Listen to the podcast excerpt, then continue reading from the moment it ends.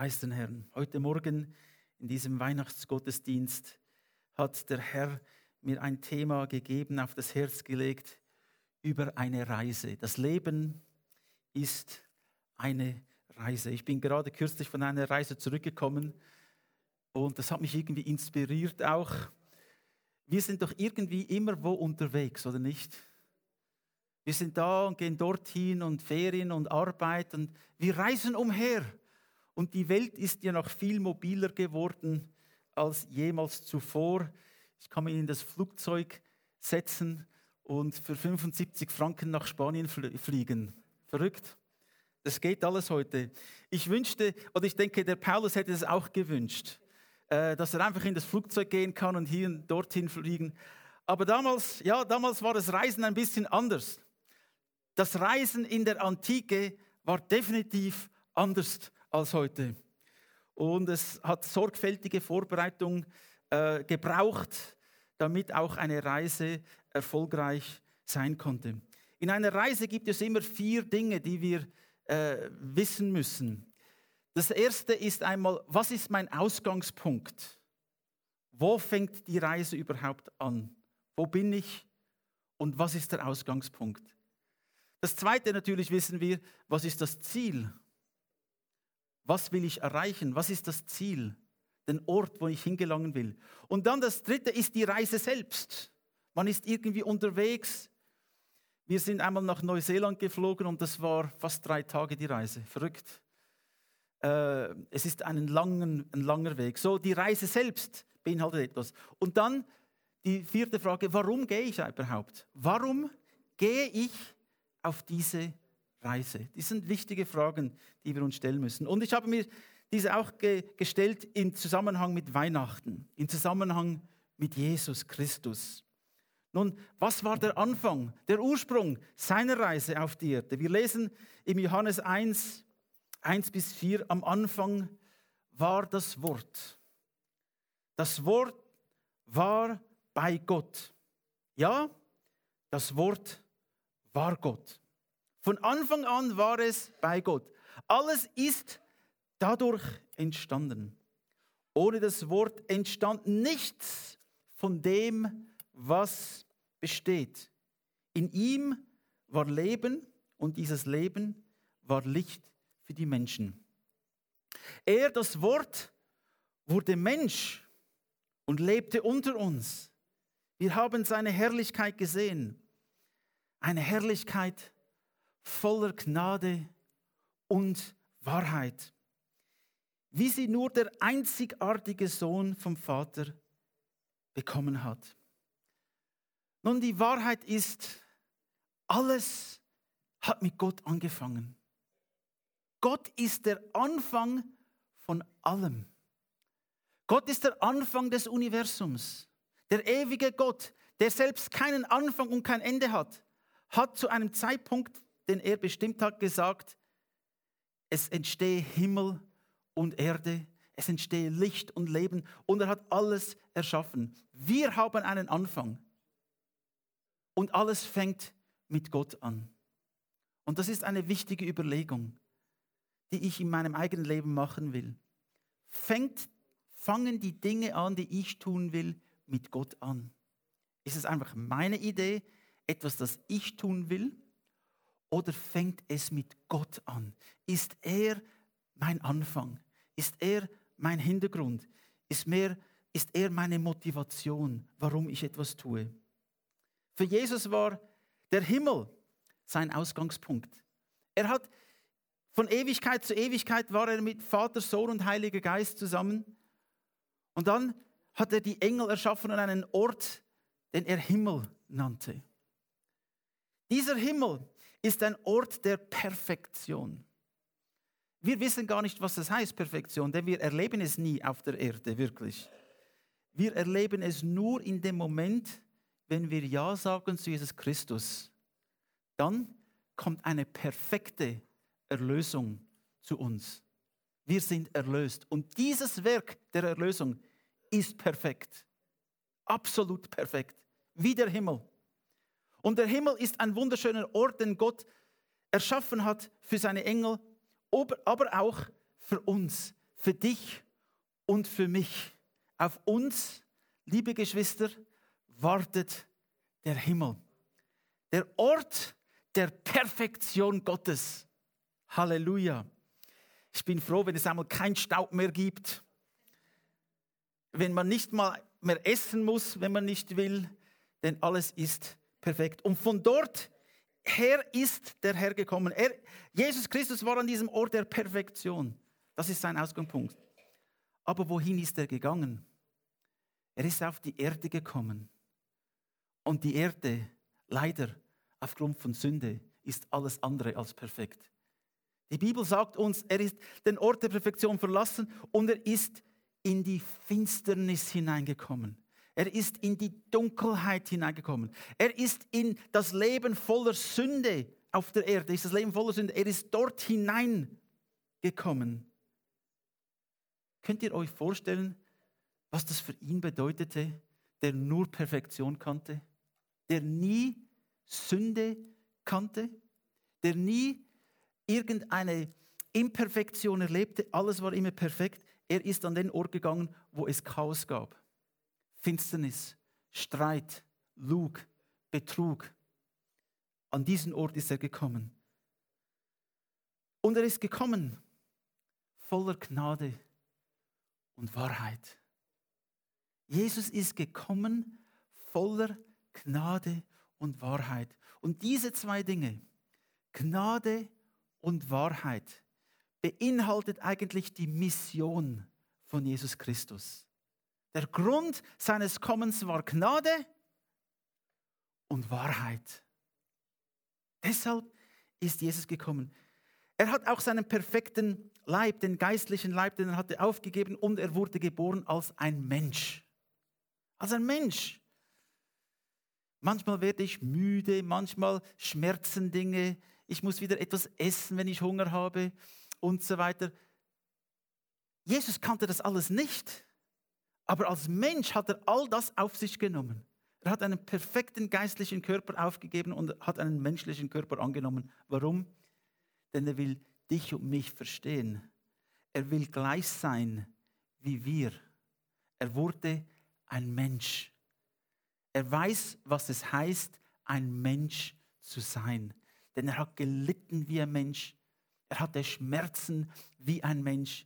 Jesus wurde ein Mensch. Nun, eine wichtige Reise, die wir auch sehen, ist die Reise von Maria und Josef. Wir lesen im Lukas 2, 4 bis 7. Und Josef machte sich auf den Weg. Er gehörte zur Nachkommenschaft Davids und musste deshalb aus der Stadt Nazareth in Galiläa nach der Stadt Bethlehem in Judäa reisen, um sich dort mit Maria, seiner Verlobten, eintragen zu lassen. Maria war schwanger und als sie in Bethlehem waren, kam für sie die Zeit der Entbindung. Sie brachte ihr erstes Kind zur Welt. Es war ein Sohn. Sie wickelte ihn in Windeln und legte ihn dann in eine Futterkrippe, weil in der Unterkunft kein Platz für sie war. Auch Maria und Josef waren Reisende. Und ich habe einmal die Strecke angeschaut zwischen Nazareth und Bethlehem. Vielleicht 150, 140 Kilometer. Das war eine Reise von ungefähr zehn Tagen.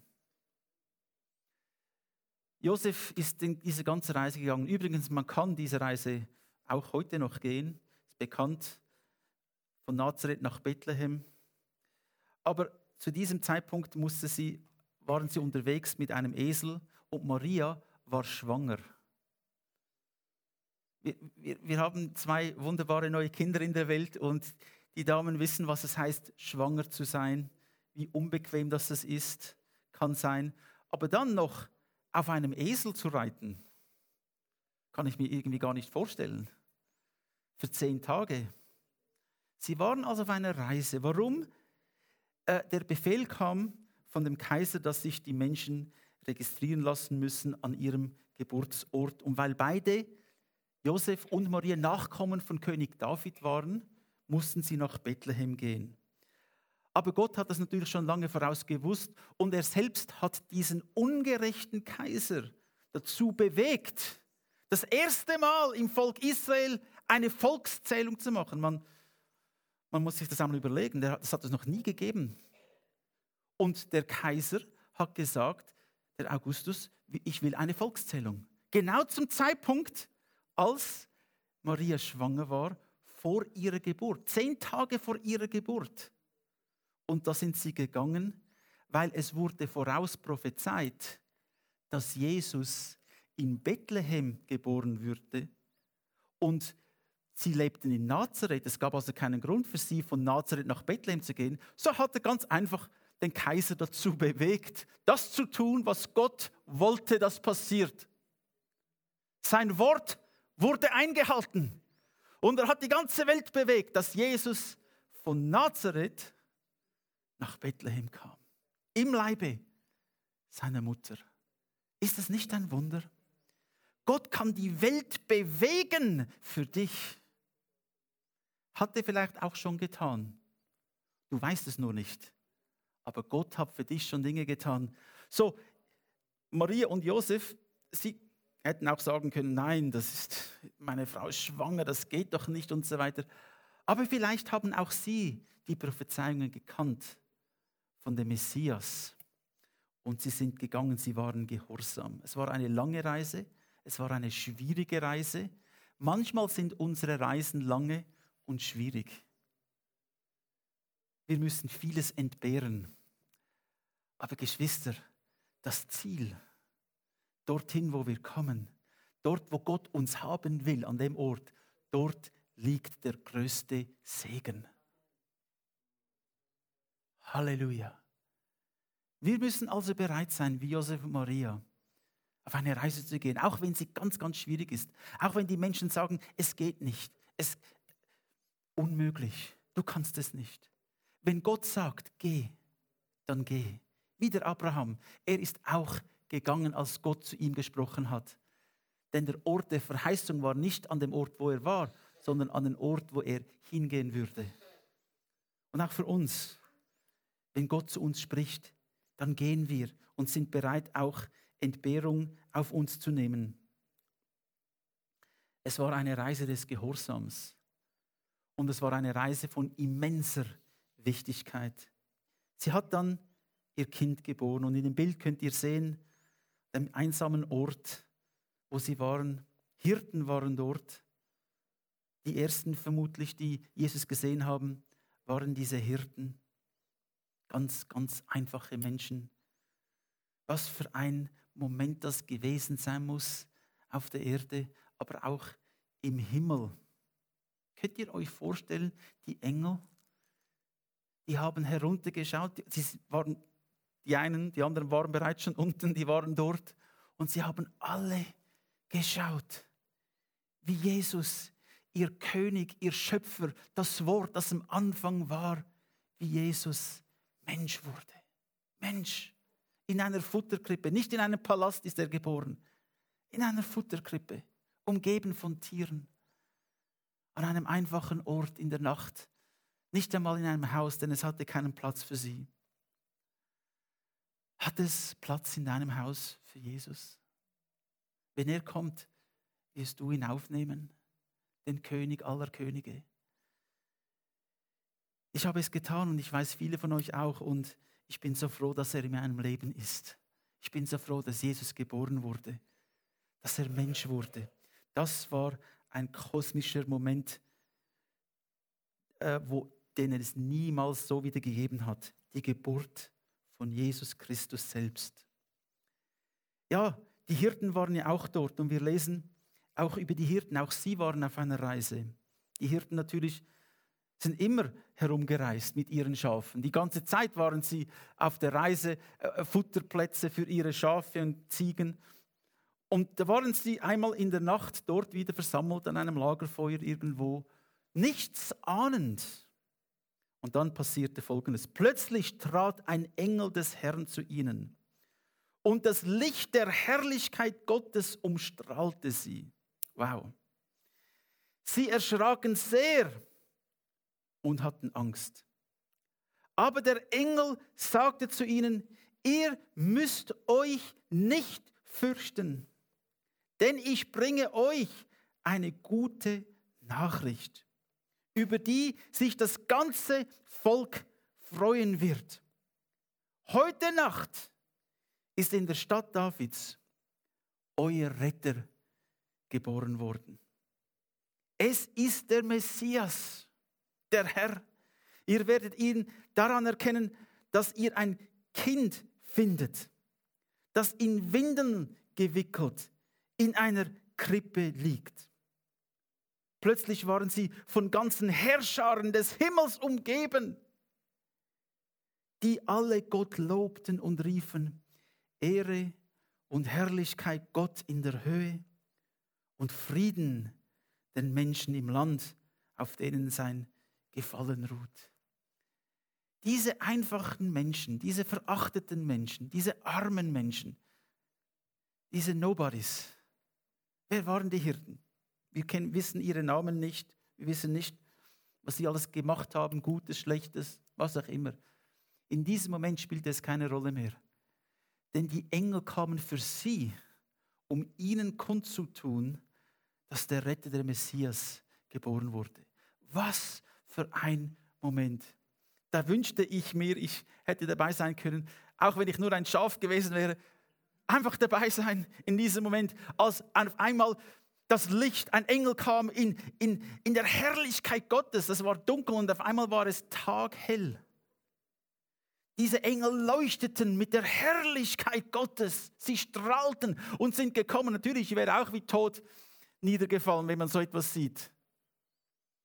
Und dann hat er gesagt, fürchtet euch nicht.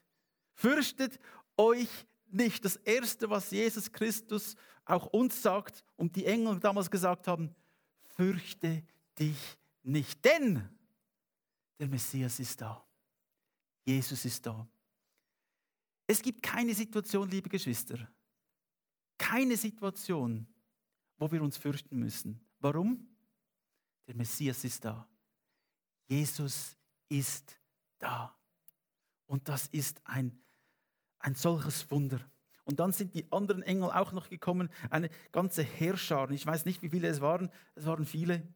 Und die haben gesungen für die Hirten. Was für ein Konzert. Sie haben Himmel auf Erden gebracht. Und die Hirten sind da gesessen, erstarrt von der Schönheit Gottes. Und dann sind auch sie auf eine Reise gegangen. Sie haben nämlich den gesucht, den ihnen die Engel angekündigt haben. Jesus, Christus. Und sie haben ihn gefunden, und wir haben das Bild vorher gesehen, sie haben ihn gefunden und sind niedergekniet und haben ihn angeschaut und gesehen, gesagt, das ist der Retter Israels. Das ist der verheißene Messias. Von dem haben schon Moses gesprochen, schon der Abraham. Alle diese jahrtausendelangen Erzählungen von dem kommenden Messias, alle diese Verheißungen, Prophezeiungen, ist jetzt in diesem Moment erfüllt. Wir haben ihn gesehen, den Sohn Gottes, der am Anfang war, der Himmel und Erde erschaffen hat. Er war dort als ein kleines Kind und die Hirten waren dort. Halleluja. Ich liebe den Herrn so sehr, dass er uns das zeigt, dass er auf ganz einfache Menschen zugeht. Wir müssen keinen Doktortitel haben. Wir müssen einfach ein offenes Herz haben und sagen, ja Herr, ich komme zu dir. Du bist wirklich der König Sie sind dann, wie gesagt, gegangen und haben Jesus gesucht und haben ihn gefunden. Und dann haben sie allen anderen erzählt. Sie sind herumgegangen und haben gesagt, wir haben den Messias gesehen, den Retter Israels. Ist es auch unsere Reaktion? Machen wir das auch wie die Hirten? Gehen wir zu den Menschen und sagen, wir haben den Retter gesehen. Wir haben ihn erlebt. Er lebt in unserem Herzen. Jesus der Messias. Dann gab es noch eine andere Gruppe von Menschen, die sind auch umhergereist. Wir lesen von denen in Matthäus 2, 1 bis 2. Als Jesus während der Herrschaft von König Herodes in Bethlehem, einer Stadt in Judäa, geboren war, kamen Sterndeuter aus einem Land im Osten nach Jerusalem. Wo finden wir den König der Juden, der kürzlich geboren wurde? fragten sie. Wir haben seinen Stern aufgehen sehen und sind hergekommen, um ihn anzubeten. Das waren Weise. Wir wissen nicht, wie, wie, wie, wie viele das dabei waren in dieser ganzen Karawanne, denn sie waren vermutlich mehrere Monate unterwegs, um nach Jerusalem und dann Bethlehem zu kommen. Aber sie haben lange nachgeforscht. Jesus ist die Antwort der Suchenden. Sie wollten Wahrheit. Und sie waren gebildete Menschen, hochgebildete. Und sie haben in den Sternen geschaut, Konstellationen. Und irgendwie hat Gott ihnen etwas offenbart, dass es einen Stern gibt, der sie führen würde. Vielleicht war es ein Komet, vielleicht war es ein Wunder, ich weiß es nicht, aber sie haben einen Stern gesehen und sie sind dem gefolgt. Und sie haben durch diesen Stern Jesus erlebt und gefunden. Weise Menschen suchen Jesus immer noch. Und wenn sie ihn finden, dann beugen sie sich vor ihm und bekennen, dass er der Herr ist. Diese Weisen, diese reichen Menschen, diese gelehrten Menschen sind an diesen Ort gekommen und haben sich niedergekniet vor diesem Kind, von dem sie wussten, das ist der König. Nicht der Herodes, nicht der Kaiser, diese sind gleichgültig, aber Jesus ist der wahre, der wahre König. Auch wir wollen immer wieder den Herrn suchen auf unseren Wegen, wo wir sind. Wir wollen uns führen lassen vom Herrn. Und wie sie das Beste gebracht haben für Jesus, wollen auch wir das Beste bringen für Jesus. Nicht, weil es Jesus braucht. Jesus ist der Besitzer von Himmel und Erde. Aber indem, dass wir unser Leben, unsere Zeit, unsere Finanzen, indem, dass wir ihm alles geben, zeigen wir ihm, Herr, wir vertrauen dir.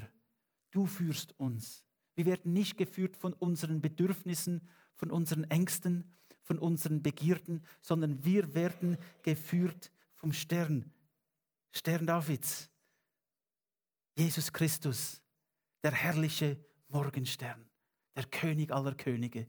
Wir werden von ihm geführt. Und wenn du dich von ihm führen lässt, wirst du nie Not leiden. Du wirst nie verzweifelt sein. Du wirst nie hoffnungslos sein, denn er ist mit dir, er versorgt dich, er ist überall dort, wo Menschen ihn anrufen.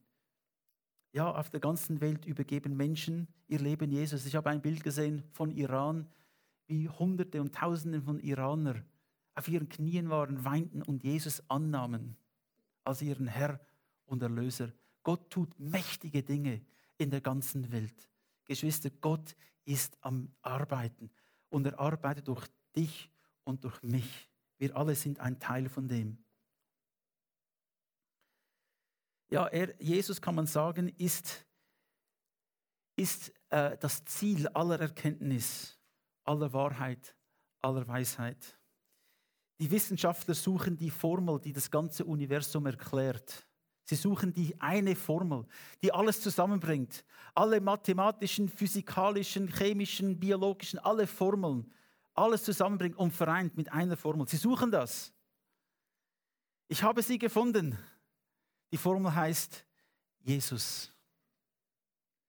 Jesus. Wenn du ihn gefunden hast, dann weißt du, wie das Universum entstanden ist. Wenn du ihn gefunden hast, dann macht alles Sinn. Dann verstehst du das Leben. Er ist die Krone der Erkenntnis, die Krone der Wissenschaft, die Krone der Wahrheit. Er ist selbst die Wahrheit. Halleluja.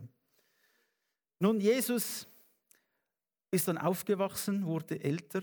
Und wie sah die Reise von Jesus aus auf dieser Erde? Wie, was hat Jesus getan mit seiner Zeit? Um was ist es ihm gegangen? Wir lesen dann in Matthäus 4, 23. Jesus zog in ganz Galiläa umher. Er lehrte in den Synagogen und verkündigte die gute Botschaft vom Reich Gottes und heilte alle Kranken und Leidenden im Volk. Das hat Jesus getan. Er ist umhergegangen, er ist zu den Menschen gegangen. Er hat für sie gebetet, er hat sie geheilt, er hat sie berührt und er hat die frohe Botschaft, die gute Botschaft, das Evangelium den Menschen verkündet. Das hat Jesus getan. Ja, das Leben von Jesus auf dieser Erde war auch eine Reise. Und wir sehen, was ihm wichtig war auf dieser Reise. Wir sehen, wie er sich um Menschen gekümmert hat, wie er Freunde hatte, wie er Gemeinschaft hatte. Für ihn war Gemeinschaft wichtig. Jesus hat gesagt, bevor er nach Gethsemane kam, als sie versammelt waren, er und seine Jünger, ich hatte großes Verlangen, mit euch diese Gemeinschaft, diese Zeit zu verbringen. Großes Verlangen.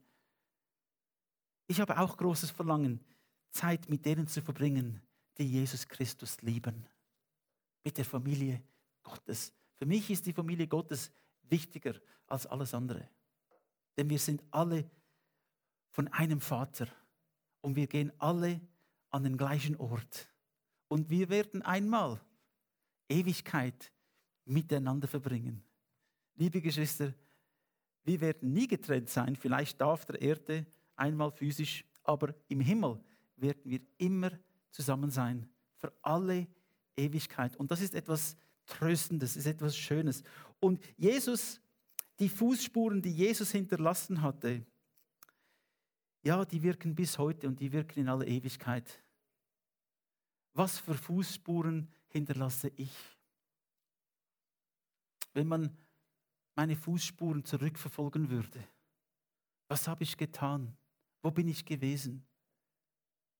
Was für ein Effekt, was für eine Wirkung hat mein Leben auf andere Menschen? Warum bin ich da?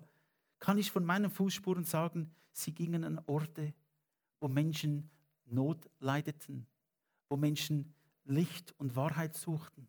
Bin ich dorthin gegangen? Führen meine Spuren dorthin, wo der Heilige Geist mich führt? Oder führen sie, sind sie Fußspuren von meinem eigenen Verlangen? Bin ich an Orten gewesen, von denen ich weiß, ich sollte nicht dort sein? Ich gehöre nicht dorthin. Das ist die Welt und ich will nicht ein Teil der Welt sein. Ich bin ein Teil der Familie Gottes. Ich bin in der Welt und ich berühre die Welt mit der Liebe und der Kraft Gottes. Niemand hat die Welt so verändert wie Jesus von Nazareth. Niemand. Er hat die Welt so verändert wie keine andere Person vor ihm. Und er war ein, als Mensch gesehen ein einfacher Mensch.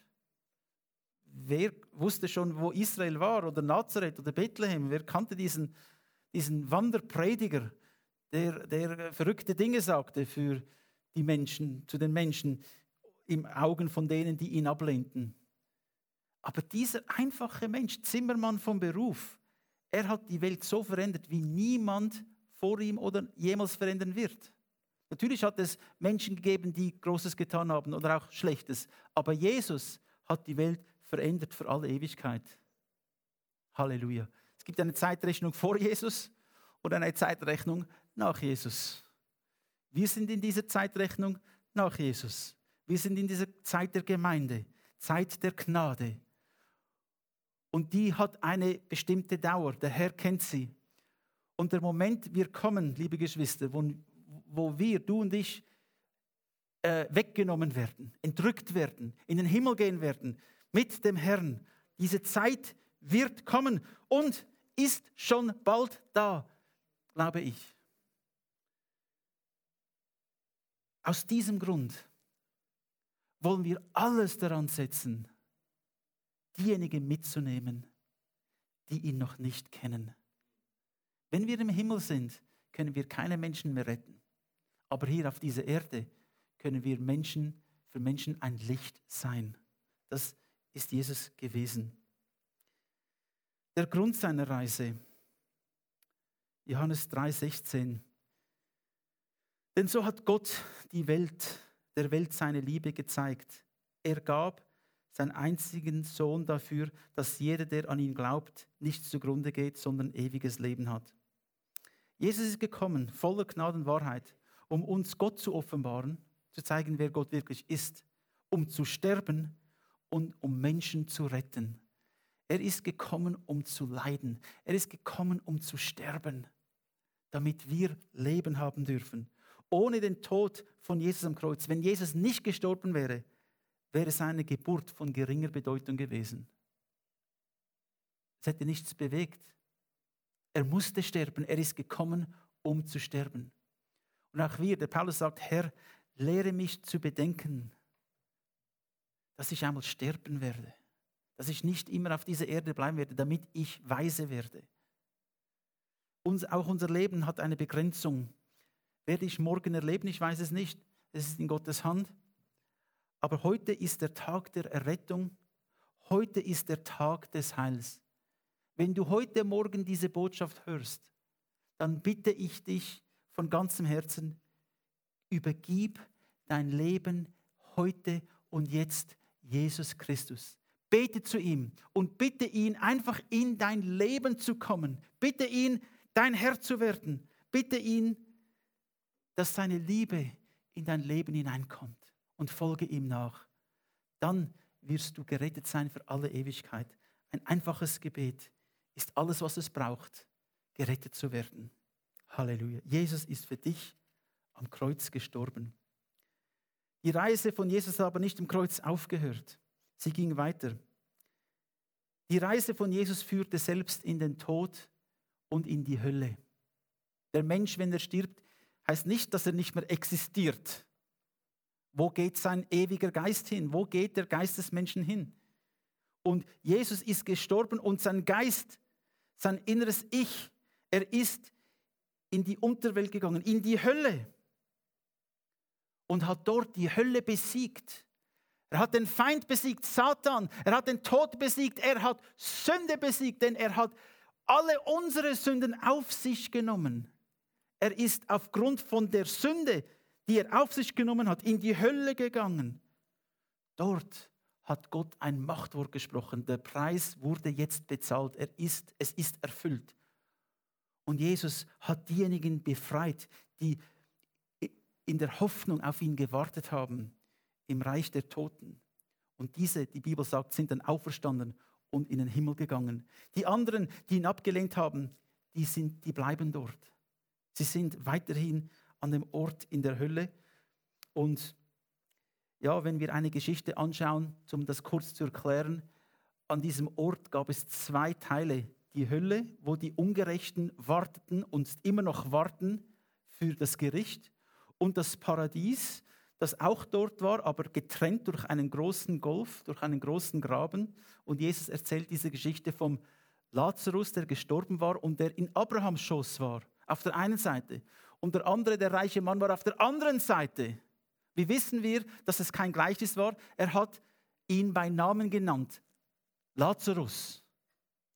Und so ist er zuerst in die Hölle gegangen und dann auf die andere Seite. Und dort sind dann alle, die in der Hoffnung gestorben sind, auferstanden dann mit Jesus Christus. Halleluja. Jesus hat also diese Reise vollbracht, indem er gestorben ist, in das Totenreich gegangen ist, den Tod besiegt hat, die Hölle besiegt, Satan besiegt, Sünde besiegt und er ist auferstanden. Er ist auferstanden. Er ist wieder zurückgekommen. Gott hat gesprochen und Jesus ist wieder zurückgekommen.